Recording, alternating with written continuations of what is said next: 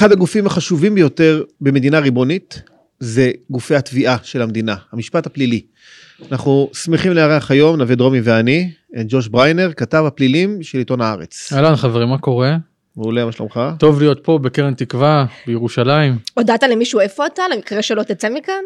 אה, לא, לא הודעתי, אולי הייתה טעות. טעות, טעות רצינית. אהרון, אנחנו תכין את החדר. אבל אה, מי שרואה אותי עכשיו, אני פה בירושלים, בכניסה לעיר, תוציאו אותי.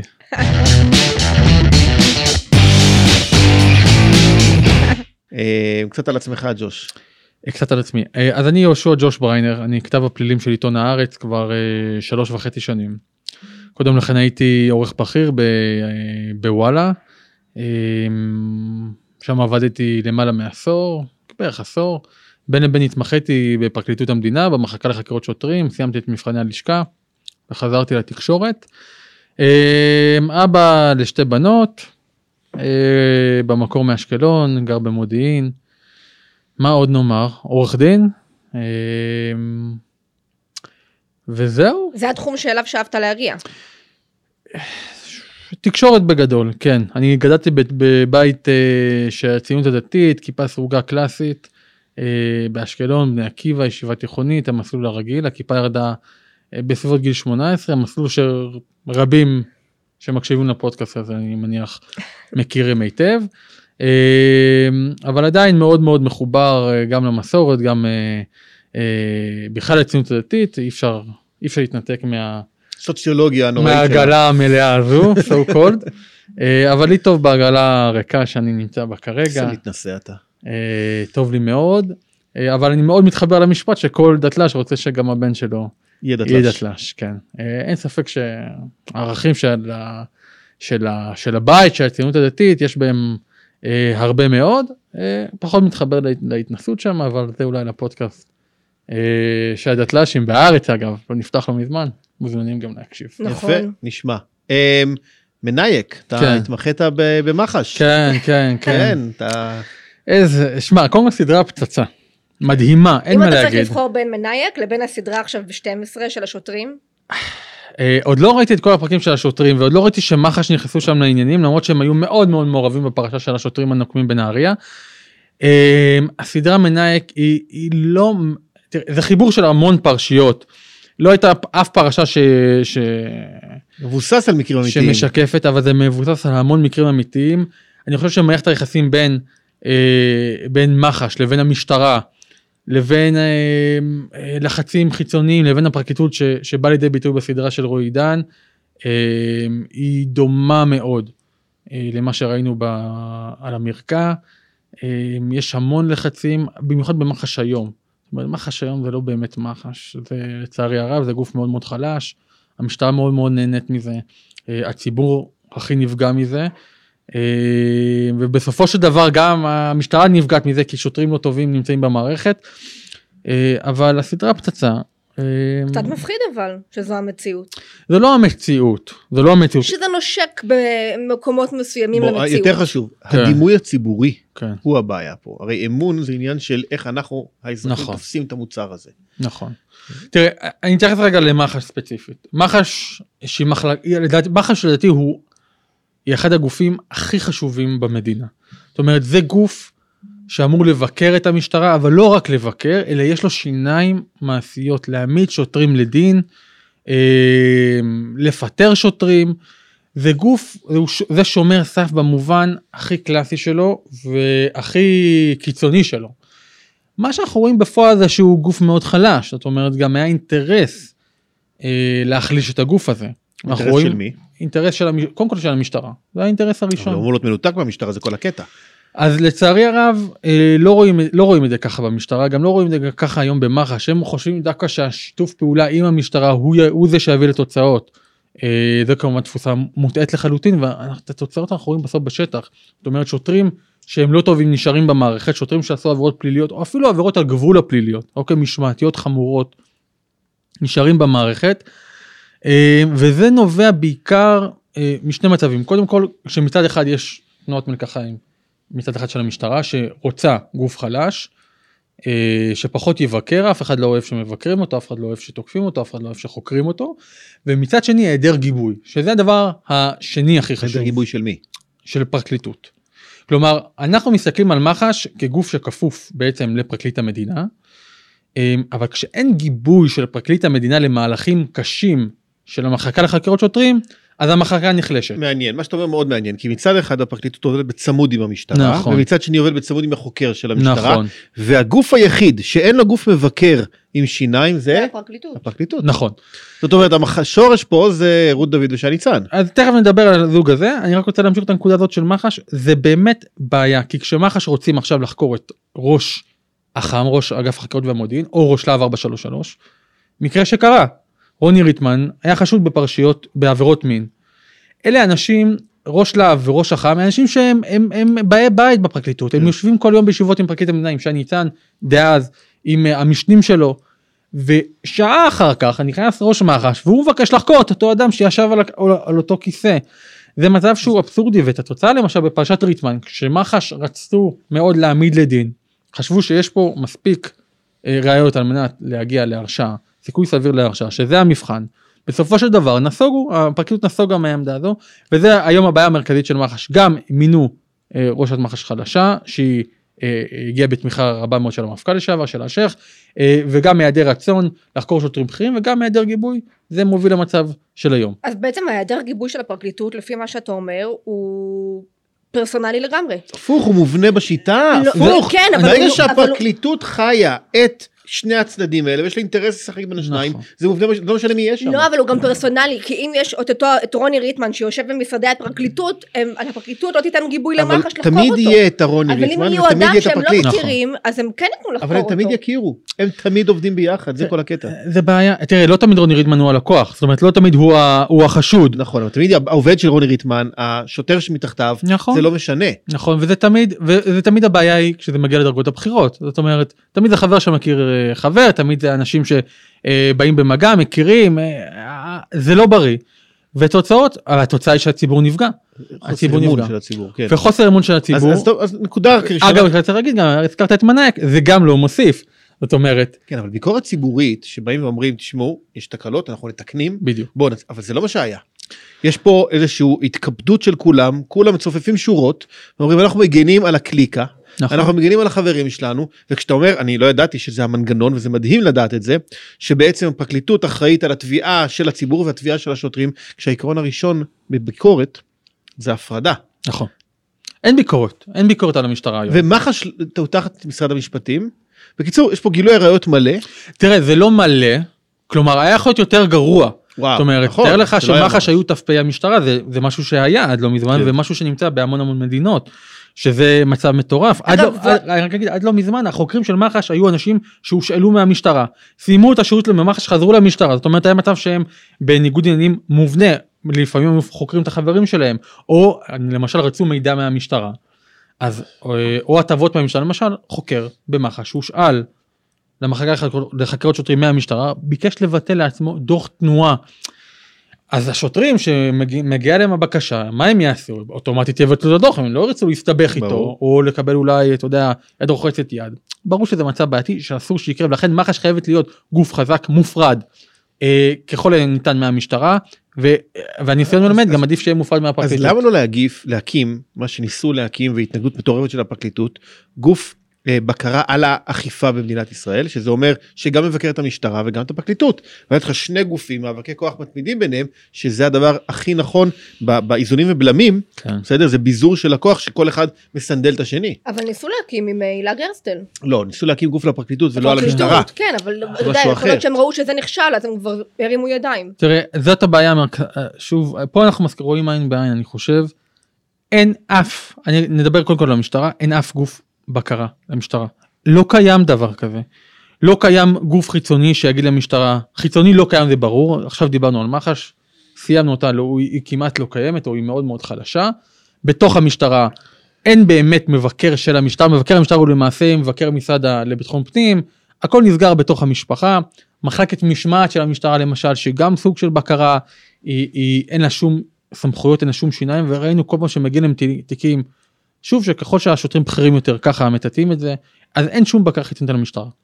הפרקליטות היא בעיה, אה, היא בעיה נפרדת. הפרקליטות היא גוף שאני חושב שיש לו אולי פחות כוח ממה שיש.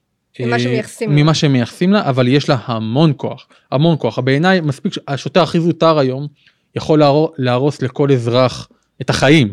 את החיים פשוט. שוטר בתחנת אה, קריית מלאכי, שמחליט להיטפל עכשיו לאיזשהו תושב העיר, לא משנה מה המוצא, מכל מוצא, יכול פשוט להרוס לו את החיים, לגמור לו את החיים. הפרקליטות לעומת זאת זה גוף שהעיסוק שלה הוא לא באזרחים הפשוטים בדרך כלל, ולכן אולי צריך להיות לו אפילו אה, מנגנוני בקרה אה, אה, מחמירים יותר. בוא ניתן אה, דוגמה, אה, חוק צרפתי אולי. לא לדבר על חוק, אה, לא, זו דוגמה לעובדה שיש לך גוף עם כוח. כן, עכשיו גוף עם כוח, בתפיסה שלי, תמיד ירצה יותר כוח. זה נתון. כן, הדרך היחידה לאזן שאיפות, כמו שכתוב בפדרליסט 51, כן? זה על ידי שאיפות אלטרנטיביות. אוקיי, זאת אומרת, אתה צריך מישהו עם שאיפות, מישהו עם שאיפות חזקות. למשל, אני אתן לך דוגמה הכי טובה, בשלטון מקומי יש מבקר עירייה. כן. מבקר הזה מטופש כי הוא עובד של ראש העיר. אז מה הצענו? הוא כפוף? למנכ"ל אבל כן, נכון, אבל כן, לא, אבל המנכ"ל הוא לא ראש העיר, נו, זה משחקים. כן, אז הצענו ראש אופוזיציה בשכר. נכון, ברגע שזה פוליטי, אז זה פוליטי עד הסוף, יש לך שאיפות, אמביציות של ראש העיר, אמביציות של מחליף ראש העיר הפוטנציאלי, וקדימה. אבל אני אף פעם לא נתקלתי במבקר עירייה שהפך להיות ראש עיר, זה לא ראיתי. לא, אני לא רוצה מבקר ראש עיר, אני רוצה שראש אופוזיציה, כל מה שהוא עושה זה מבקר את העירייה, תבטל את התפקיד שנקרא מבקר עירייה. לא, לא, הוא סתם פוליטי שרוצה חושב כוח. אני לא חושב שזה דוגמה טובה. לא חושב שזה דוגמה טובה. מבקר העירייה חייב להיות, אולי אולי לא צריך להיות כפוף לעירייה שבה הוא עובד. אנחנו רואים את זה באין עיריות, ראינו את זה בטבריה ששם זה היה דוגמה מאוד מאוד בולטת, ותמיד מבקר עירייה צריך לקבל הגנה של חושף שחיתויות מטעם מבקר המדינה. אולי הוא באמת צריך להיות כפוף למבקר המדינה, אולי, נטו, נטו אליו. אבל ברור שצריך להיות גוף חזק שיבקר את הפרקליטות. ומה שאנחנו רואים היום, זה אדם, אנחנו מדברים עכשיו על הנציבות של. ה- כן, נציבות הביקורת על אה, המייצגים בערכאות, לא, לא, לא זוכר איך קוראים לה, השם הארוך, אבל השופט דוד רוזן בדימוס, שעושה עבודה מדהימה. באמת, אני אומר לך, הוא עושה עבודה מדהימה, מוציא דוחות וחוקר והכל, אבל אין לו שום סמכות. אבל זה מראש מובנה בחוק, זה מה נכון, שהפרקליטות הסכימה. נכון, אין סליחה לו- שאני אומר זה, את הפרקליטות כשאתה מחוקק דבר כזה? חד משמעית. עכשיו אני שואל לשאול אותך שאלה שלקחת את השיחה הזאת יותר לעומק. כן. למה עד העניין- עכשיו לא היה מה- לא, מעמיק? עכשיו רק ספר את אתה אומר הסיפור. שהיה לא, שטוח אבל מדי? מה ש- אותי מה שמעניין זה רוצה. שאם היה יושב פה מישהו מהמשטרה, כן. והוא היה מנסה, הוא היה מנסה לאתגר אותך, מה הוא היה אומר? אני עייפתי כבר, באמת אני אומר, עייפתי מזה. אני עוד לא שמעתי אף אחד מהמשטרה שאומר, "ט- טעינו, יודע מה אתה צודק. אה, זה משהו שלא קיים, כמעט אגב באף מערכת, אבל במשטרה זה כל כך מובנה, שזה, אה, שזה פשוט יוצא לי עשן מהראש, מהשיער. אני אתן לכם דוג- דוגמה הכי הכי הכי פשוטה. לפני שבוע, שבועיים, פרסמתי כתבה, בדרך כלל אני לא מתעסק בסיפורים האלה, אבל זה היה פשוט סיפור ש, שחייב התייחסות. תושב ראשון לציון, בחור בן 64, ללא שום עבר פלילי. נעצר יום אחד במחסום משטרתי שגרתי לפני שנה אה, זה עם בדיוק. האלי אקספרס? כן, גדול. נעצר לפני שנה במחסום שגרתי, פשוט ששוטרים רישום רישיונות בראשון לציון. השוטרים ראו ליד הכיסא שלו סכין בגודל של עשרה סנטימטר. ככה מתאר את הסכין. עכשיו נשמע מטורף, זה פחות מסכין מטבח, זה, זה, זה כלום. האיש הזה נחקר פעמיים במשטרה, שוב אין לו שום עבר פלילי, על החזקת סכין, על הפרעה לשוטר, על מה לא. פעמיים על זה בזבזו את הזמן. עכשיו הוא אומר להם מהרגע הראשון, אני משתמש בסכין הזה כדי לפתוח חבילות של אלי אקספרס, אני מכור להזמנת חבילות. מגיע, כל יום מגיעים, מגיעות עשרות חבילות, אני לא יכול להתאפק, אני כמו ילד, לא יודע מה הזמנתי, לא יודע מה בחבילה. פותח עם הסכין, אומר לו השוטר, אדוני, סכין, אה, חבילות מאלי אקספרס לא פותחים באוטו, פותחים בבית. אתה חושב זה זה איזה... טענה פילוסופית עמוקה. כן, אתה חושב שזה, אתה חושב שזה איזה יציאה של שוטר זוטר. לא, אחרי שלושה חודשים, מעמידים אותו לדין על כתב, כתב אישום נגד הבחור הזה, על החזקת סכין שלא למטרה כשרה. ניהלו איזה ארבעה חמישה דיוני, דיונים בבית משפט, תקשיב כמה כסף בזבזו פה על ההליך. עכשיו הוא חוזר, הוא אומר תקשיבו אני פותח עם זה, הוא גם מביא את הקבלות.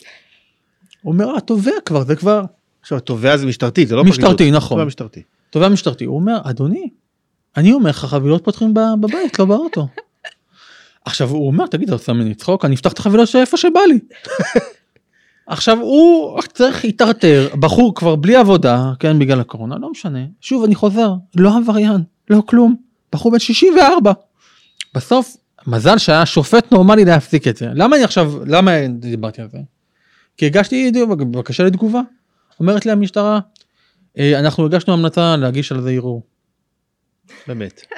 עכשיו אתה אומר סליחה רבותיי אתם אתם כאילו איבדתם את זה לגמרי. לואי דה פינס. אני בא לדבר עם אנשים אומרים כן אחרי אחרי שהכתבה פורסמה הם אומרים אנחנו צודקים האיש הזה מה הוא עושה מה הוא עושה עם סכין. ופה אתה מגיע לסוגיה שעוד שנייה נגיע למה שעשיתי קודם, אבל זה הדוגמה. המשטרה ובכלל גופי התביעה, בסדר, מה תפקידם? מי ה... דיברנו על זה עם אה, פיני יחזקאלי, מי הלקוח שלהם? בסדר, וכשאתה מספר סיפור כזה, האזרח הרי לא מעניין אותם. לא היה פה שום סיפור של איזושהי פעולה שמסכנת את הציבור, איזה פעולה, שום דבר. הנחת היסוד של האזרח אסור לעשות כלום, חוץ ממה שהמשטרה מאשרת לו. נכון. תראה זה מאוד מתסכל. זה מאוד מתסכל כי, כי אתה תגיד לשוטר היום מה התפקיד שלו להגן על האזרח ואזרח במרכז וסיסמאות כאלה. אבל בסוף בסוף לצערי הרב אני מזהה שהמשטרה השתעבדה פשוט אה, א' לנתונים סטטיסטיים זאת אומרת כל כתב אישום כזה כל מעצר כזה כל דבר כזה. זה עוד אחד לרשימה. זה אלשיך עשה את הנקודה הזאת, או שזה היה לפניו? לא, היה לפניו. היה לפניו, אלשיך לא לא אשם בזה, אלשיך... אה, היה- השם בדברים אחרים. יש, כן, הוא לא היה מושלם, אה, אני חושב אגב שהוא היה, הוא היה מפכ"ל טוב. לא, ככה אומרים, לא, חוץ נהוג- מ- חוץ מהצד התקשורתי. לא נהוג להגיד, לא, לא נהוג להגיד את זה, נהוג עכשיו לשפוך את דמו, אבל אני חושב שסך הכל הוא היה מפכ"ל טוב, היו לו המון כשלים, המון טעויות, היה גיבוי מיותר לפקוד, לפקודים שלו, אבל בסך הכל היה אדם מאוד חכם, מאוד נבון. אה, אה, לפניו גם השתעבדו לסטטיסטיקה וזה לא חדש. המפכ"ל דנינו, הייתה לו תוכנית, תוכנית המפנה, ששם תחנות נמדדו לפי כמות המעצרים וכתבי אישום שמגישים ובקשות מעצר עד תום ההליכים אז אתה יכול לתאר לעצמך כן. שמספר המעצרים זינק, זינק. אז יש השתעבדות מאוד מאוד גדולה לסטטיסטיקה והמשטרה היום לצערי לא שמה את האזרח במוקד. היום יש הרבה ניסיון לצלוח את המשמרת, לעבור את היום, לעבור את התפקיד בהצלחה כדי להמשיך להתקדם, להתקדם וזה באמת הבעיה המרכזית שהאזרח היום הוא לא במוקד המחשבה של המשטרה, הוא לא שם. הם רוצים לשמור על הסדר הציבורי, שזה ביטוי שאני לא יודע מה הוא אומר עדיין, אבל הם רוצים שהכל יתנהל כשורה, שלא יהיו תקלות, שהיו להם הפרעות. אני, אני פה רוצה כן ללכת לרובד העמוק. כן. אמ, אתה כליברל, אדם שזכויות האדם עומדות לנגד עיניו. כן. בסדר? אמ, מבין שתפקיד המשטרה דבר ראשון להיות מוגבל. איך לא קורה שיש פה איזשהו שיתוף פעולה בין, בין השמרנים לליברלים לגבי זכויות הפרט פה. שאומרים חברים משטרה זה דבר חשוב מאוד אבל זה לא יכול להתנהל ככה. יש פה איזשהו וזה אני רואה את זה מהזווית שלי תקן אותי אם אני טועה איזושהי השתבללות סביב גופי אה, אכיפת החוק בצד הפרוגרסיבי הליברלי מסיבות לא ענייניות. מה, הגנה על... על- ההגנה עליהם זאת אומרת גוף מה? התביעה על המשטרה כן ביקורת כן. על פרקליטות בסדר כן, הם אה, זה, זה גוף שהיה חייב לקום בכל מדינה מתוקנת כמו שצריך כן, חד משמעית. ואף אחד לא מקדם את זה בצורה מסודרת אין פה איזשהו איחוד שורות בפוליטיקה הישראלית שאומרים חברים אנחנו רוצים לשמור על חירות האזרחים שלנו. זו נקודה מאוד מעניינת, אני חושב שמה שקרה לנו בשנים האחרונות, יש פיל בחדר, נכון? קוראים לנו זה- הפיל זה בחדר. יש פיל בחדר. שחייבים לדבר עליו, וזה תיקי נתניהו. תיקי נתניהו הפכו להיות תיקי דגל אצל כולם, גם, בתיק, גם בצד הימני, שם הפעם גם בצד השמאלי, ליברלים, שמרנים, וקשה לדבר היום על פרקליטות בלי לדבר על זה. אבל בוא נדבר שנייה אבל זה היה קרה קודם אצל גרסטל נכון, לפני תיקי נכון, נתניהו היא התלוננה ועזבה את התפקיד שלה. זאת אומרת רות דוד זה רות לפני. דוד זה לפני זאת אומרת הסוגיה של גופי השלטון בסדר משני הצדדים של המתרס לא הבינו את החשיבות של גופי התביעה ולא לדעתי- נלחמו להגן עליהם. אה, אבל לדעתי לא הבינו את זה עד תקראי נתניהו. ב- אתם לא הבנתם זה את זה. לא הפך להיות משהו בשיח הציבורי עד תקראי אתם נתניהו. לא הבנתם את זה, אני אומר אתם? אתם, כן, אתם. אתם הדתיים, החובשי כיפה, הביביסטים, הימנים וכולי. רצחתם את רבין. כן. השמרנים. אה, תראה, כמובן שאני מכליל לא פה מזמן היית איתנו, לא? הכללה גסה. עד לפני 20 שנה. התפכחתי, שמאלני בארון. התפכחתי. אני אגיד לכם, אתם לא, אתם לא ראיתם את זה ואתם זה, כלומר, אתם את- ה- ה- המצדדים של נתניהו והאנשים מהמחנה הליכודי הימני פתאום התעוררו כשזה הגיע לת- לתיקי נתניהו ולכן אנחנו אומרים אנחנו זה כאילו הצד הליברלי השמאלני איך שתקרא לזה אנחנו אומרים אפה אפה אפה אפה אפה אנחנו לא כך מעניינים לכם שה, שהכוונות שלכם טהורות. כי לא באמת מעניינת אתכם הפרקליטות או לא באמת מעניין אתכם הליך פלילי תקין מסודר פרוצדורה אישורי יועמ"ש, לא באמת מעניין אתכם. מה שמעניין אתכם זה לחלץ את המנהיג. אני רוצה רגע לעצור אותך ולחלוק עליך מהמם. ולהסכים איתך. א' אתה צודק אני חושבת שהראשונים שהרימו את הדגל היו אנשי שמאל חיים רמון רות גביזון מאוטנר הם אנשי שמאל. דבר שני ההתנתקות זה היה לדעתי האירוע הראשון שבו המחנה הלאומי הבין שהסוגיות של, אה, של חירות הפרט או זכויות אדם הם משהו שהוא לגמרי פוליטי. אני גם רוצה להוסיף על זה עוד דבר מהמם. לגבי הניתוח שלך, שיש הנחת יסוד שהציבור הימני שמרני בישראל הוא חכם והוא בחר. לדעתי הוא פשוט היה בור בכל התחומים, כלכלה, חברה, משפט. מזל שאתה אומר את זה. אני אומר את זה, זה- אני אומר את זה, מותר, רק אני מחשמל את עצמי מה כן, שנקרא. כן, אמ, היה בור בכל התחומים, לא היה לו דעות. כן. ו- ובשנים האחרונות, ההתנתקות, המחאה החברתית, הרבה מאוד תהליכים שקרו ב-20 שנים האחרונות, הובילו את הציבור השמרני בישראל, שגם לא מגדיר את עצמו ככה, אבל זה אנחנו מגדירים את עצמנו ככה, אה, הם למקום של להתחיל להביע דעות על נושאים. ובזה בוודאי שהשמאל הקדים, פשוט נתקע בלי תפיסת עולם, אבל נניח את זה בצד, אמ, תיקן נתניהו זה תירוץ. בוא נתייחס לנושא אבל עד זה לא תירוץ טוב. זה תירוץ לא נורא ואיום, לא. זה לא תירוץ טוב. בוא נדון בנושא ספציפי. דרך אגב, התנועה למשילות ודמוקרטיה של שמחה רוטמן קמה לפני תיקי נתניהו והיא התעסקה בסוגיות האלה. בסדר? יש, יש אה, אה, מעט מאוד לצערי הרב, אבל יש אנשים שהתעסקו בזה קודם. קשה מאוד, אני אומר לך, גם בצד שלי קשה לי להיות ענייני.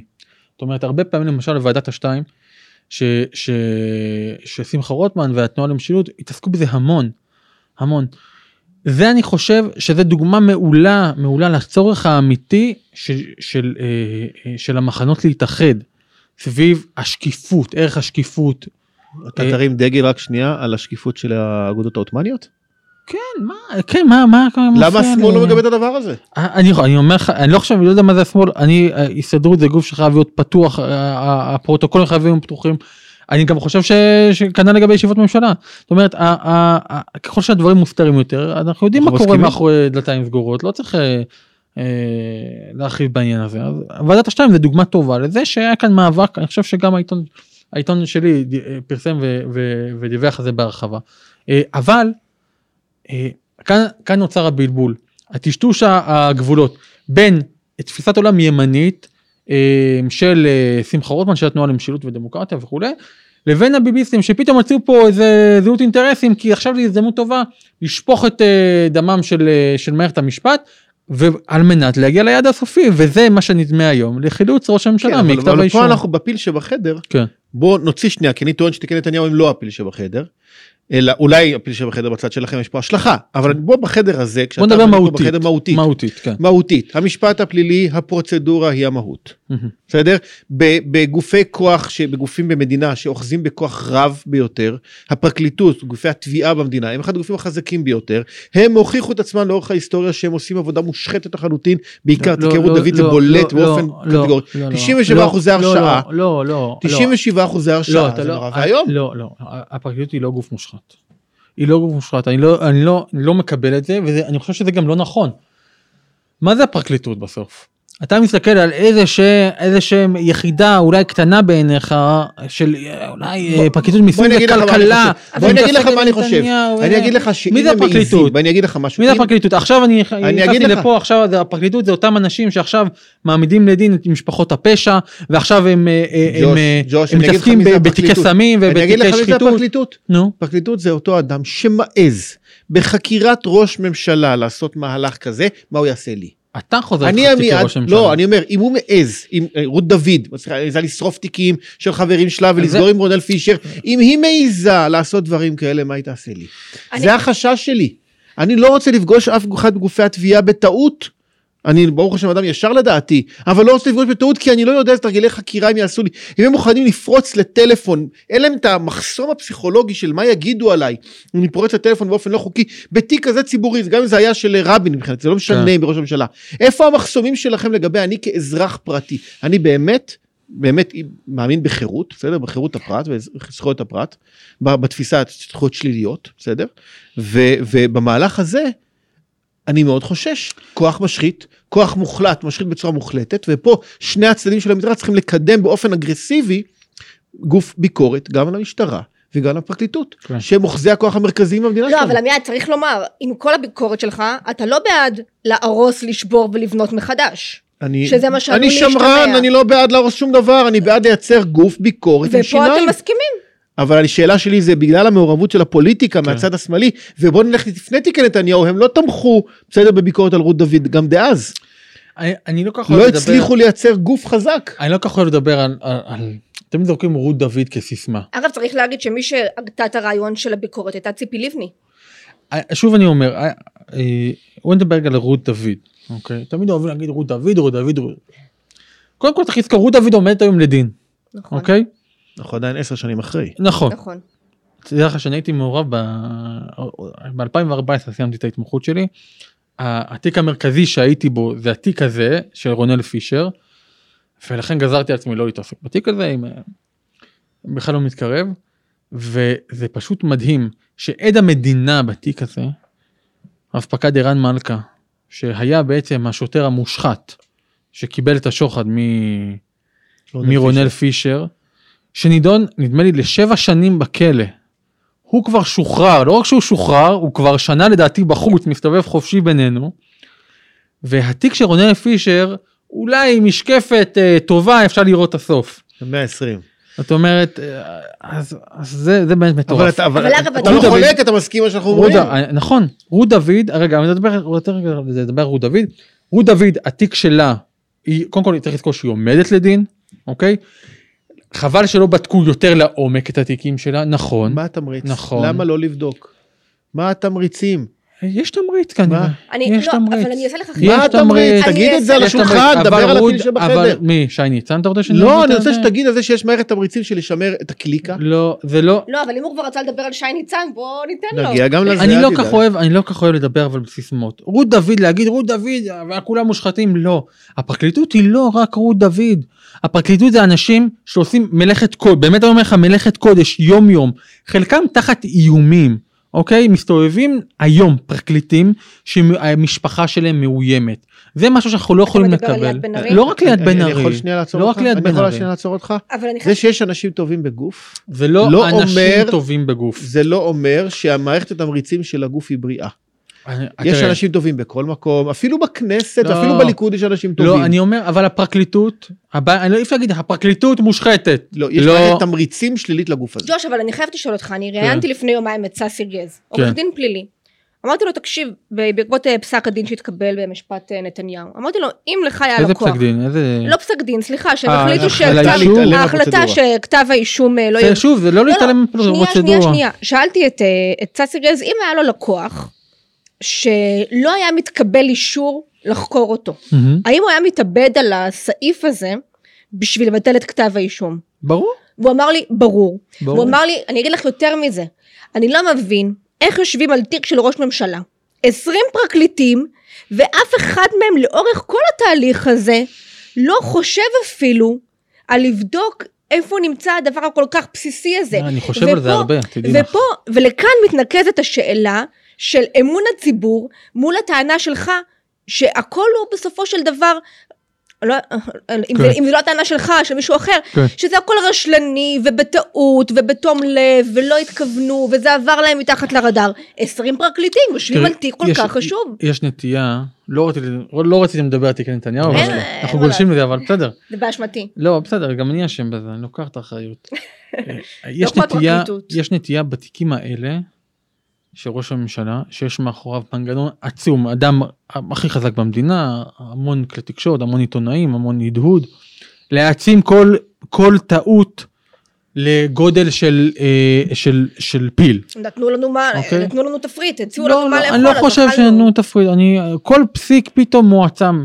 עכשיו אני רוצה לדבר על הסיפור הזה הוא באמת מטריד אותי באופן אישי, אני חושב שזה זה לא, זה לא רשלנות, זו תקלה עצומה, עצומה, אני לא מצליח להבין איך דבר כזה קרה, אני לא, אני לא חושב שזה משהו פעוט ושולי, זה בניגוד, בניגוד לדברים אחרים שמנסים להעצים.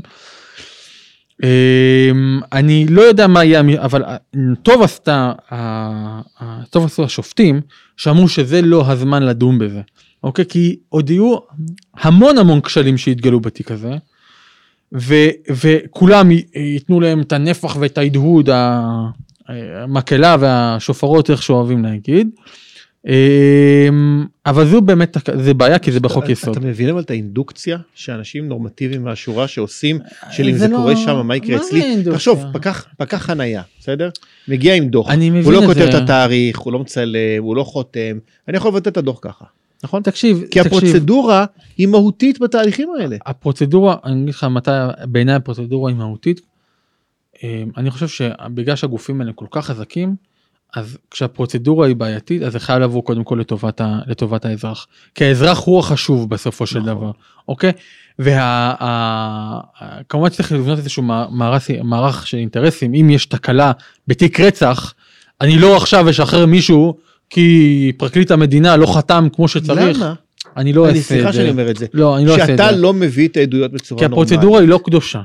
הפרוצדורה היא לא, היא לא קדושה. היא לא בחוק קדושה. הפלילי, היא לא קדושה. אתה חייב להוכיח מעל כל ספק סביר. היא לא קדושה, היא לא, בדיוק זאת הנקודה. היא, לא- אבל הפרוצדורה היא לא, היא לא הדבר הכי חשוב. ולמה? אני אעצים את הפרוצדורה, תקלות בפרוצדורה, כשזה משהו שהוא לטובת האזרח, שבמערך האינטרסים שלי, כשבתמונה הכוללת אני אגיד שהתנהלות גורמי החקירה בתיק הזה, היא יותר חשובה לי מאשר השורה התחתונה שזה להאשים אדם. אם נכון. זה בתיק של עבירות סמים או עבירות פעוטות, אז אני, אה, אה, אני אתייחס לזה במער, ב, ב, ב, במכלול הסופי, אוקיי? אני אתייחס לראיות שהתקבלו אולי במשקל נמוך יותר, אני חושב שמשקל זה המילה הנכונה. נכון.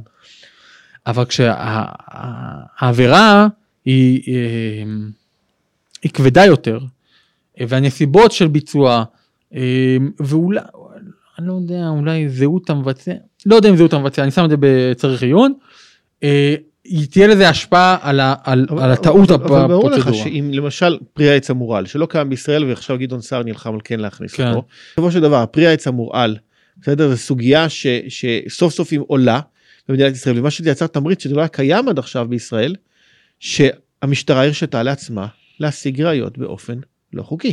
תראה, זה בעיה, זה בעיה קשה. אני, אני אגיד לך, אתן דוגמה, לא, לא תיקי ראש הממשלה, אלא ענף של התיקים האלה, הסיפור של יונתן אוריך ויועצי ראש הממשלה. זה תיק שבוא נגיד לצד שלי יש אינטרס מובהק אה, לדרוש, להחליק את זה. לה- להחליק את זה, כן, להעלים עין. נכון. א', אנשים אה, שהכי קרובים ל- ברור. ל- לדמון הגדול. אה, אנשים שגם לא טומנים ידם, ב- שטומנים ידם בצלחת, יש לומר. הילדים של לוציפר. ממש אה, מאוד מאוד מעורבים, מאוד מאוד אה, אה, בעניינים. אה, מי שלא יודע, ל- לתת תקציר של ה- של ה- של הפרקים כן, כן, שנייה כן. וחצי.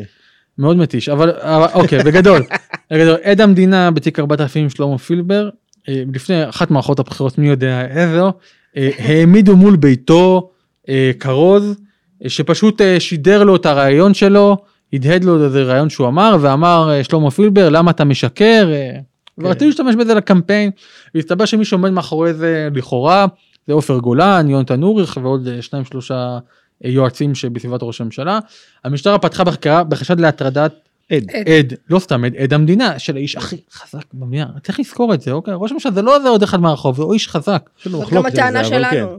איש חזק שיש לו חיילים, יש לו, זאת אומרת, זה אדם שיש לו שלוחים, יש לו יועצים, יש לו...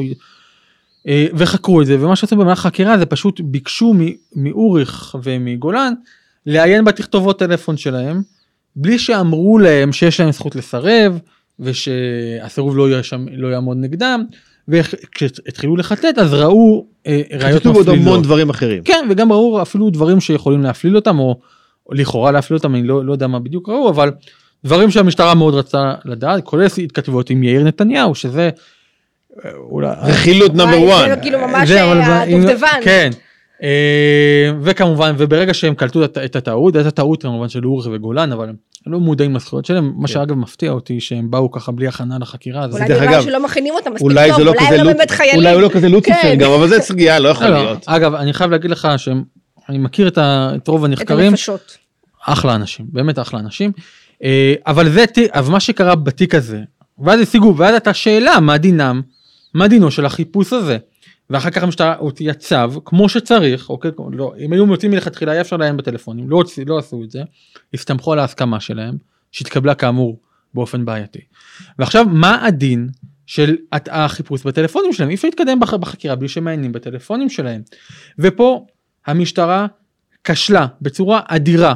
כישלון שאי אפשר לעבור עליו בסדר היום. כי מדי יום המשטרה עושה את התרגיל המטונף הזה לאנשים מן השורה שהם לא אורך ולא גונב ולא קשורים למשרד ראש הממשלה.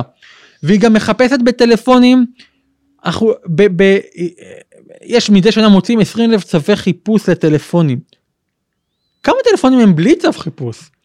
כלומר, שבא החוקר בחדר חקירות, הבן אדם מפוחד, פעם ראשונה הוא נחקר, אפילו פעם אלף הוא נחקר, ואומר לו החוקר, אפשר לראות את הטלפון שלך ואולי אולי מתוך תחכום אולי מתוך איום אולי אפילו מתוך נחמדות אכפת לך להראות לי רגע את הטלפון שלך. הבן אדם לא יודע מה הוא מסתיר בטלפון. אם מחטט עכשיו בטלפון שלך מיד אני לא יודע מה אני אמצא. אתה תמצא. אצלך נווה דרומי אני לא יודע מה אני אמצא. עם מי אתם מדברים אולי אתם לכאורה אה, בוגדים או אולי יש לכם איזה עסקאות סמים אולי יש לכם אפילו עסקאות סמים אולי אתם אולי אתם הלכתם לקנות ג'וינט אה, איפשהו. אתם לא אף, אף אחד לא יודע באמת המשמעות של משהו מחזיק במכשיר המטורף הזה שיש לכל אחד מאיתנו וזה נקודה מאוד מהותית שאסור אסור להגיד לא לא אנחנו נתעלם מזה כי זה היועצים של ראש הממשלה. ואיפה היה הצד הליברלי פה בסיפור הזה? אני חושב שהוא באופן חד משמעי לטובת היועצים של ראש הממשלה. היו כאלה שהתבלבלו. היו כאלה שהתבלבלו. אה, אבל כשאני ראיתי שהסנגוריה הציבורית מבקשת להיות ידיד בית משפט בתיק הזה ולשכת עורכי הדין מבקשים להיות ידיד בית משפט בתיק הזה. צריך להגיד שהכוונה בלבקש להיות ידיד, הכוונה היא לעמוד ליד, לצד אה, אורי גולן. הרב כן. פקדת, כן. שהיא זאת שלקחה, היא עדיין שוטרת? היא עדיין שוטרת, וזו. הבעיה. וזו הבעיה. זו הבעיה. וזה מחזיר אותנו לנקודה הראשונה. אין בקרה על המשטרה. דיברתם פה על ססי גז, שהיה פה, היה לו ססי גז תיק קודם, לפני שנה בערך, הוא זיכה את אחד המשרדים של פואד בן אליעזר. ובתיק, אה, ועשו, החליטו לעשות תרגיל חקירה לבחור הזה, מוצפי, לא, לא ארז מוצפי, רוי מוצפי. רועי מוצפי היה חבר של, אה, של פואד שנתן לו הלוואה, ספק הלוואה, לא משנה, שיחד אותו לכאורה. האמת היא למה, אה, לא, לכאורה בעצם, כי הוא זוכה. יש לו, יש לו זה. הוא זוכה. הכספת עם השלושה מיליון נכון, דולר. בתיק של ניקשווילי, אבל זה לא, לא, לא בכזה, לא משנה. מה עשו איתו? הזמינו אותו לשיח, ל, ל, לחקירה, אבל לא אמרו לו זה חקירה. אמרו לו זה עדות, אוקיי? עכשיו הוא מתחיל להפליל את עצמו תוך כדי העדות. עכשיו אדם שמפליל את עצמו תוך כדי עדות, או תלונה, לא משנה, זה אין הבדל באמת. אז תפקיד החוקר להגיד, אדוני, אני עוצר אותך פה, אנחנו עוברים עכשיו לחקירה באזהרה. מה זה חקירה תחת אזהרה? שאתה מוזהר שכל מה שאתה אומר יכול לשמש נגדך, ויש לך זכות עכשיו להיוועץ עם עורך דין, יש לך זכות לשתוק, מחובת המשטרה לעצור את החקירה ולהפוך את העדות לחקירה תחת אזהרה ולהחשיד אותו בעבירה. רועי מוצפי פשוט או, הבינו את זה בפרקליטות שישבו מאחורי הזכוכיות או שעקבו אחרי זה הבינו שהאיש הזה עכשיו מפליל גם את עצמו וגם את פואד. ו, ולא לא עצרו ולא את זה. לא לא רק אמרו שעצרו. המשיכו לדובב אותו ביודעין. אבל ביודעין. אני לא מבינה, לא, אה, לא מצלצלת להם איזושהי נורת דינג דינג דינג, אנחנו עושים, הם, הם, הם לא סיימו את זה לפני אני, יום. אני חושב שהמטרה הייתה הייתה זוהרת מדי. זאת אומרת עכשיו פואד בן אליעזר שר בממשלת ישראל או שר לשעבר אז הוא היה מועמד להיות נשיא המדינה נכון. ולהפיל איקס כזה לעשות שיהיה לך איקס כזה על החגורה זה מעוור הרבה פעמים את רשויות החוק זה אבל מעוור. בשביל זה יש צד שני, שאיפות מבטלים על ידי שאיפות אחרות. כן זאת אומרת שאם יש שם גוף שאתה תדע שאתה תאבד את העבודה שלך בגלל שיתפסו אותך עושה דבר כזה לא בתום לב. בסדר או חוסר מקצועיות שזה מבחינתי נורא נכון. באותה מידה. בסדר אז אתה תעצור את עצמך. נכון אבל זה- ברגע שאתה יודע שאתה תרים טלפון לניצב שמעליך ושמור עליי אני אשמור עליך אתה זה מחזיק אותך כל אחד מחזיק בשני. זה הקליקות של המשטרה שדיברנו עם פיני יחזקאלי. בסדר אז אז אז אין, לא יהיה שום גוף כזה. אגב, צריך לומר, בהמשך לשאלה של עמיעד, אותם אנשים שמיד אומר שהם לא חוטפים על הראש, אנחנו רואים את הצד השני. השוטר שירה בסלומון טקה, כן קיבל בראש. אה, למה שם זה עובר בשקט ופה זה צריך להוות דוגמה? נסיים רגע את רועי מוצפי ואת ה- הסיפור הוא זוכה רועי מוצפי בגלל הטעות הזו. אמ, השוטר שעשה את ה... שחקר את זה אמ, נמצא במשטרה אפילו יקודם. הפרקליטות שנתנה את האישור הזה לא עשו שום דבר. ולא נודע כי בא על קרבו זאת אומרת כל הסיפור נגמר בזיכוי. שכחו שיש פה בן אדם. בגלל הילדות שלו. כן לא שכחו אותה והיה פה רועי מוצפי אחד. כן. שכמה הוא שילם על להגן על שמו הטוב. אה, מה הוא עבר כמה לילות הוא לא נרדם על הסיפור הזה כמה לילות אשתו לא נרדמה כמה לילות הילדים שלו לא נרדמו. אין בקרה, אין בקרה. אז למה אה, הצד הליברלי, שמאלני, אני לא חושב שהוא שותק. לא, לא, הוא לא שותק, הוא לא מקדם פה שום דבר שמדבר על למה למה לא מקדם? איפה הביקורת על הפרקליטות משני צידי המתרס. אני אומר לך, אני לא יודע אם איפה, אני לא יודע איפה, אז אתה אומר איפה. יש הרבה ביקורת על הפרקליטות. יש לא, אני רוצה המון. חקיקה המון. שאומרת בוא נקים גוף עם שיניים, אתה אומר דוד רוזן, אני בעד. שופט טוב, תקשיב, אני בעד, אני בעד, אבל אני יכול להבין את אלה שאומרים, אה, אני לא מסכים איתם, זה לא הזמן. למה? כי האינטרסים שלכם הם לא טהורים. ואני חוזר לזה, אתם לא רוצים באמת לדאוג שתהיה פה פרקליטות נטייה, נקייה, אולי אתם בקרן תקווה, כי, כי קרן תקווה דיברה על זה, ואנשים אה, מהאזור חיוג שלכם דיברו על זה עוד קודם, לתיקן נתניהו, אבל עכשיו יש, יש מטרה גדולה יותר בעיניכם. בעיניכם, בוא לא נגדיר את זה רטרו, לא מעניין, כאילו לא רטרו, בוא נגדיר את זה, לא אז מעניין פה אנחנו אותי. מסכימים, אז פה אנחנו מסכימים. זה לא מעניין, דרך אגב, גם חוק צרפתי, כן. אני חושב שהוא מהותית נכון. כדי לא, דרך אגב, ראש הממשלה לא מעניין למה? אותי. מה שמעניין אותי זה נו. להוריד את הכוח של גופי אכיפת החוק.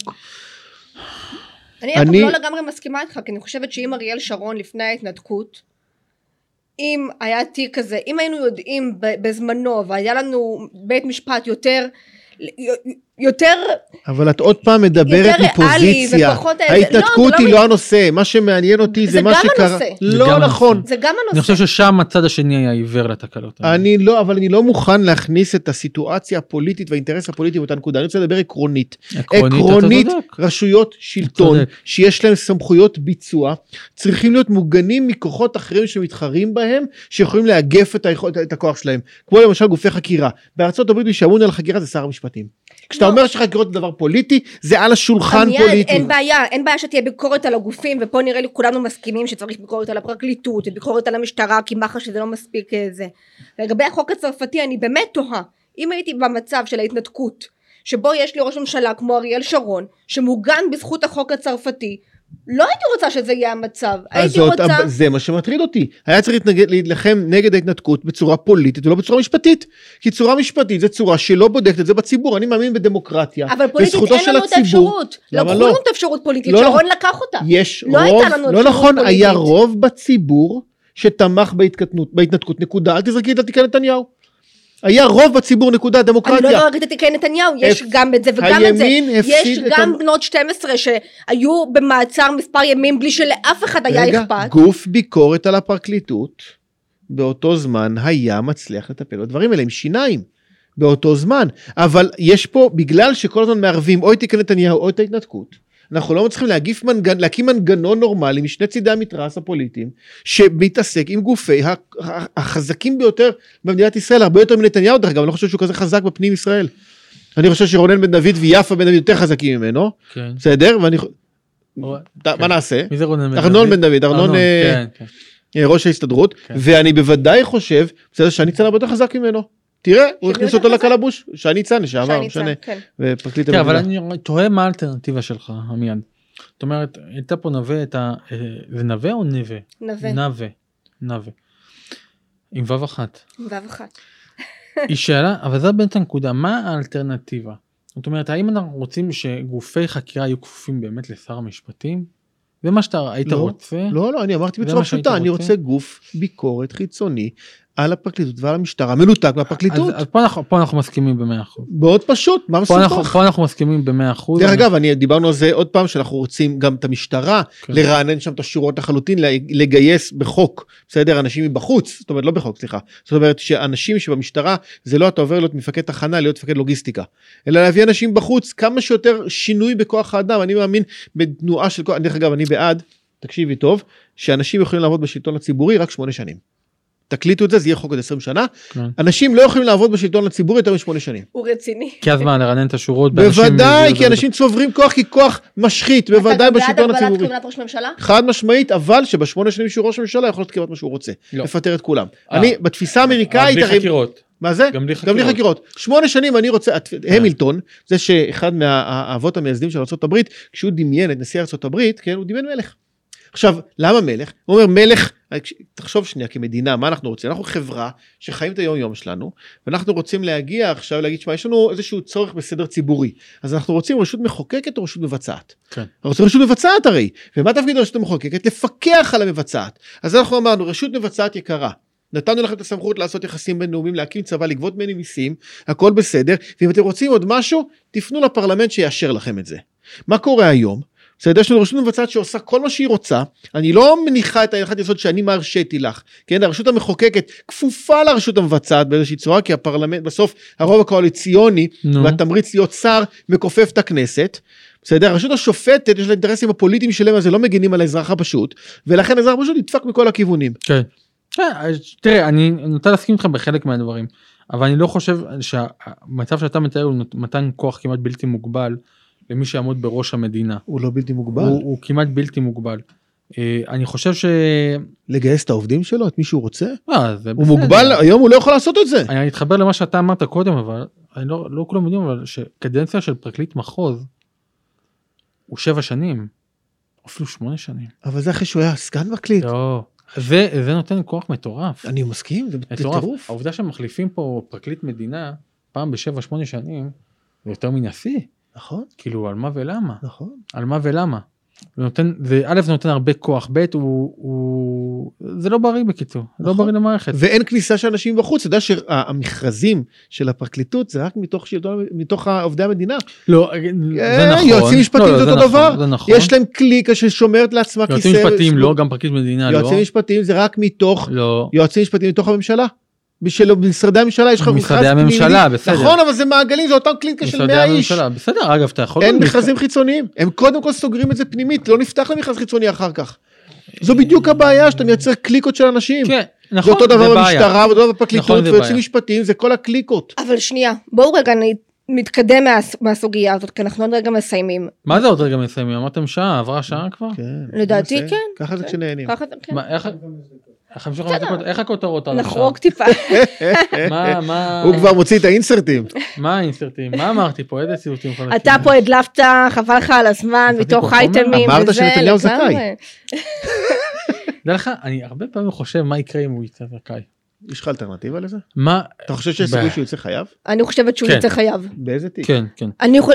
אין, אין להם אפשרות, לא, אין להם אפשרות להוציא אותו זכאי בגלל הקליקה, לא, מיד. לא, לא, אני לא מקבל את זה.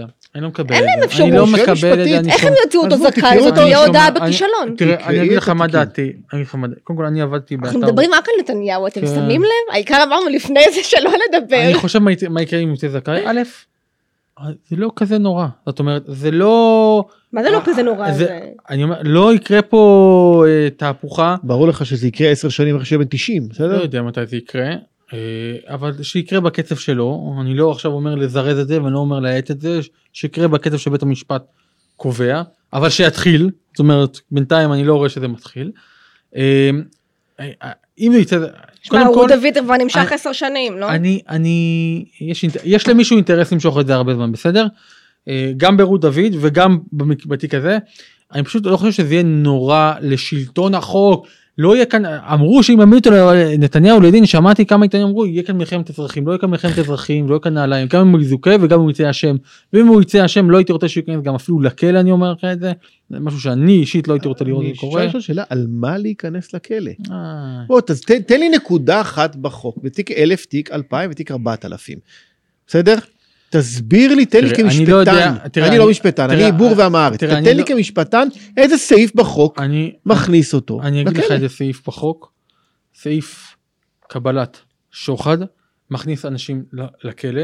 עכשיו, עובדים של משרד הבריאות שקיבלו שוחד במאות שקלים, מאות שקלים, אני מדבר איתך על 700-800 שקל ח- חבילות לחג נכנסים לכלא, אוקיי?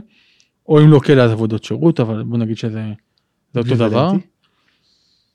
אני לא רואה אפשרות. יהיה מאוד קשה, זה אפשרי כמובן, כן? יהיה מאוד קשה אם הוא יורשע בשוחד, להגיד אדוני אנחנו עכשיו, אם הוא יורשע בשוחד באיזה תיק? אם הוא יורשע בתיק 4000, זה התיק היחידי שהוא עומד לדין זה מה לשוחד. שאני אומר, אתה אומר שתיק אבל 4000, אני אומר, נו, אתה עבדת בוואלה, קודם כל אני אומר, אתה היית תומך נתניהו בוואלה, נו בגלל שאני בחייך. אומר, בגלל שעבדתי בוואלה, אני יודע כמה האתר השתעבד לטובתו של ראש הממשלה, אני יודע את זה. זה גם ינון מגל. אה, זה גם ינון מגל שהוא עד תביעה בתיק הזה. עכשיו להגיד לך האם האם אה, אה, סיקור כזה האם התנהלות כזו יכולה להוות שוחד לדעתי כן יכולה אני לא יודע מה היה בצד השני מה מה היה התמורה אני לא לא לא נכנסתי לזה, באמת אני אומר לך. אבל אם אדם מורשע בשוחד בהיקפים כאלה אז יהיה קשה מאוד להגיד אתה לא נכנס לשוחד רף הענישה בעבירות כאלה הוא גבוה אבל מאוד. ג'וש, מה שהתחיל בענות- בסיקור אוהד הפך לענות חריגה. לא, לא, לא, לא, לא, לא, לא, שנייה, לא, לא. אחרי זה הפך לפתיחת לא, דלת. זה לא נכון. אבל זה זה לא. בדיוק הפיל שאתם מנסים להעצים כל מיני דברים זה לא נכון שזה הפך להיות? אז הזכירו שם פתיחת דלת אז עכשיו אמרו אה פתאום זה הפך להיות רק פתיחת דלת אמרת סיקור אוהד אמרת לא לא אבל לא זה גם פתיחת דלת זה גם סבבה, הסיקור אוהד גם זה פתיחת הכל דלת, גם סיקור אוהד, אין בעיה. אתה עובד בתקשורת. נכון. אני קצת אה, מעורה. אתה ואני יודעים, אגב אני גם בטוויטר מי שרוצה שימשיך לעקוב אחריי אפשר אני לעקוב. גם בטוויטר, לא כן. בכמות העוקבים של ג'וש, הוא כבר נושק לדעתי למאה אלף, אבל... לא לא לא לא מתקרב ל-100,000, לא? אבל 40 אלף אוקיי. בסדר. אה, אנחנו סלב? יש מצב? תקשיב, ג'וש הוא... The one and lonely. כן. חבל על הזמן. אה, איפה הייתי? תראה, הוצאת כן, אותי מריכוז. סליחה. אה, אתה יודע. שבתקשורת יש יחסי תן וקח נכון. עם פוליטיקאים, אתה מכיר את זה. זה קורה בעיתונים אחרים, זה קורה ב... עזבי, איתן כבל, ידיעות אחרונות בתיק 2000. זה קורה כל חוק ישראל היום, על מה אתם מדברים? אם נתניהו, אם נתניהו עכשיו יורשע בתיק 4000, זה משליך עליך. על כל, על כל פוליטיקאי שירצה לדבר איתך. אז בואי אז בואי נפריד התיק שאת מדברת עליו זה תיק 2000. תיק 2000 לדעתי הוא התיק החלש יותר אה, מבחינה משפטית כי אה, איך אמר אלשיך לא אין צורך לנהל משפט פשוט תשימו פליי. כי יש הקלטה כן. מישהו ברוב ברוב חוכמתו הקליט את, ה, את המפגשים האלה והשופטים שהם יכריעו. לא, האם- אבל זה גם משליך על תיק 4000. לא, זה לא משליך לתיק, תיק 4000 יש, אה, אה, המשולש הוא רחב יותר, הוא יקר יותר, אה, זה לא אותו דבר. אז לא צריך, צריך להפריד בין שתי הפרשות, אה, נתניהו במצב הרבה יותר טוב בתיק 2000 זה ברור, אה, יש כל שאלות גדולות יותר, האם באמת, אה, כמה אייטמים או, או להוריד תפוצה או דברים כאלה, וואלה זה לא שתיים וחצי אייטמים, זה עוד איזה ניסיון לנפח. 350. עברתי אחד אחד. זה בסדר זה המון הייתי גם גם גם צריך גם צריך לזכור שהיה כאן היה כאן מנגנון היה כאן שיטה אה, היה כאן גם תמורה לכאורה שוב אני אני צריך להיות אה, מוכרח בבית משפט אבל הייתה כאן תמורה מעבר לבעלים של וואלה. זה זו התמונה הכוללת זה לא אייטם פה אייטם שם סיקור רואה תמורת איזה חיוך תמורת רעיון זה לא ככה אני כשאני עובד בתקשורת יש יחסי תן וכך אני לא לא אכחיש את זה אם כי אני מאוד משתדל לעבוד כאילו מחר זה יום, יום האחרון שלי בתפקיד. זה לא תמיד זה עובד לי אבל מאוד משתדל אבל יש יחסי תן וכך זה לא המקרה של תיק 4000. טוב, בואו נמשיך. שאלה אחרונה. אוקיי האחרונה אפילו. שתיים כי זה כן, ג'וש, גם לא הבנתי ג'וש. עוד דברים. ג'וש, נו. יש מצב שאתה אה, ביחסי תן וכך עם קצינים במשטרה, ניצבים, שאתה בעצם משמש לא בכוונה כדובר שלהם? לא אין דבר לא כזה. אתה ג'וש, אבל אני אומר לך שאין. דבר כזה. כתבי כתבי אה, המשטרה. שאל. אני, אני חושב שכן. אני חושב שכן, אני חושב שיש, יש, האם יש עיתונים שמתנהלים ככה, ששומרים, על- אני חושב, אצלי זה לא, אני אומר לך באופן חד משמעי, וכבר היו מקרים שמקורות, מקור, מקור שלי צריך לדעת, אני אומר את זה, ש, שאם יש משהו נגדו, אני מפרסם את זה. אני מפרסם את זה. וזה לא כזה מעניין אותי כאילו כמה הוא נתן ומה הוא נתן. בסוף האינטרס שמוביל אותי הוא לא האינטרס של המקור אלא אינטרס הציבור עכשיו זה נשמע זה מילה גדולה כזאת כן אבל ככה אני באמת עובד. אם יש עניין לציבור במשהו שמישהו במשטרה עשה אני ה, ה, התפקיד שלי הוא זניח הוא רק לפרסם את זה. הוא רק לפרסם את זה השיקולים הם, איזה הם צנוע. כן, אבל אתה כאסטרטגיה. כן, אתה לא, בסוף זה- יש לך נתיב התקדמות בתקשורת. תקשיב זה לא ויש לך מעניין מערכת אותי. תמריצים, לא כי מעניין. הניצבים, אותו סגן ניצב עכשיו, הוא יהיה ניצב עוד 20 שנה, או תקשיב, 15 זה שנה. לא מעניין אותי. אני אומר לך דוגרי, נו, זה לא מעניין אותי. אני באמת משתדל לחשוב כאילו מחר, אני, מחר אני עוזב את התפקיד. אני אהיה עורך דין, אני לא יודע, אני אעבוד פה בקרן תקווה, אה, יממנו, הכסף פה זורם, לא יודע מאיפה. חבל הזמן, נשפך מאחורים. אבל זה באמת לא, ברגע שיש אינטרס ציבורי בסיפור, אני, אסור לי, אני, אני פשוט אמעל באמון של אתה יודע, יש האנשים. דבר אחד שיעצרו לג'וש בריינר נו. על תמימות. אני לא, רוצה ש- להודות... מה, לא, כבר מסיימים? לא, אבל הייתה? שאלה שהוא רצה לדבר עליה. מה השאלה? מה- מה- שדיברנו, חייבים להכניס אותה, הוא גם החמיא לי? על השאלה מה הזאת. מה- מה-? על זה שאנשים רוצים שהמשטרה תהיה כמו בארצות הברית. אה, אנחנו לא נספיק היום. אבל לא נספיק. אני רק אגיד במשפט אחד, אה, אוהבים להגיד למה אנחנו לא בארצות הברית, איפה אין כבוד לשוטרים, אה, מי אה, בארצות הברית מעז לדבר ככה. בארצות הברית מדי שנה נהרגים כתוצאה מ- מחיכוך עם לא enforcement, כל מיני, ויש שם עשרות זרועות, אה, אה, לפעמים אפילו מאות אנשים מדי שנה. לדעתי 600. אוקיי, אנחנו לא רוצים את ארצות הברית. אנחנו לא רוצים, אנחנו לא שם. אנחנו גם לא, לא יכולים להיות שם, לא רוצים להיות שם, גם פה, שכל אחד הוא אחי, כל אחד מכיר אותו מהצבא, אין מצב כזה שאתה לא... אגב, זה עוד בעיה מאוד מאוד חמורה, שהיא תקפה לא רק ל... למשטרה. לכל מה שקורה במדינה. לכל המדינה. אני טוען שהיום אם אתה, אם אין לך גורם במערכת הרפואית, זו בעיה קשה. שם הבעיה הכי קשה של נפוטיזם. זאת אומרת, היום אם יש צריך MRI או יש לך תור למשהו, אז הדבר, הטלפון הראשון שלך זה, זה, זה לחבר שלך שהוא במערכת הרפואית שיארגן או אותך. שיהיה לך כסף. או לרפואה פרטית. שזה תמיד אבל בא ביחד. תמיד זה בא ביחד. אה, אז אנחנו לא רוצים להיות כמו ארצות הברית וזה זה מצב, אנחנו לא שם ואנחנו לא רוצים להיות שם. בנימה אופטימית זו, אני רוצה להגיד תודה גם לנווה כמובן כרגיל, ותודה לג'וש. תודה רבה אנחנו. נשמח לארח אותך יותר. מה, כאן בקרן תקווה? כן, כן, כאן בקרן תקווה. של הנמסיס. אצל הנמסיס. אני רוצה להגיד משהו משפט אחד על קרן תקווה אני חושב שזה מאוד מאוד חשוב מה שקורה בימין בכלל בשנים האחרונות גם קרן תקווה גם הוצאת שיבולת. אה, זה גם קרן תקווה, אתה שזה יודע. גם אה, כן אוקיי. אה, אה, יש יש יש להם מונופול, אתה מבין? זה כן. האבסורד. יש איזה מקום ל- ל- לדון ברעיונות ברעיונות ב- באידיאולוגיה שאולי הייתה לדעתי הרבה פעמים חסרה לימין שתמיד אמר מה לא לעשות אני מסכים. מה לא לעשות ולא אף פעם לא נתנו את ההצעות הקונקרטיות זה משהו שהוא שהוא מאוד חשוב לשיח הציבורי בכלל. ג'וש, אתה עוד עלול לעבור צד. לא חושב. לא, אין סיכוי. לא, לא חושב, אבל אם ישלמו אני בסוף... אה, יעבור צד. קפיטליסט כן. לא, לא, לא חושב שזה יקרה. אבל זה חשוב מאוד, עבודה חשובה. תודה רבה ג'וש, תודה רבה. אהרון, תודה רבה נווה, תודה, רבה למאזינים. יום טוב לכולם.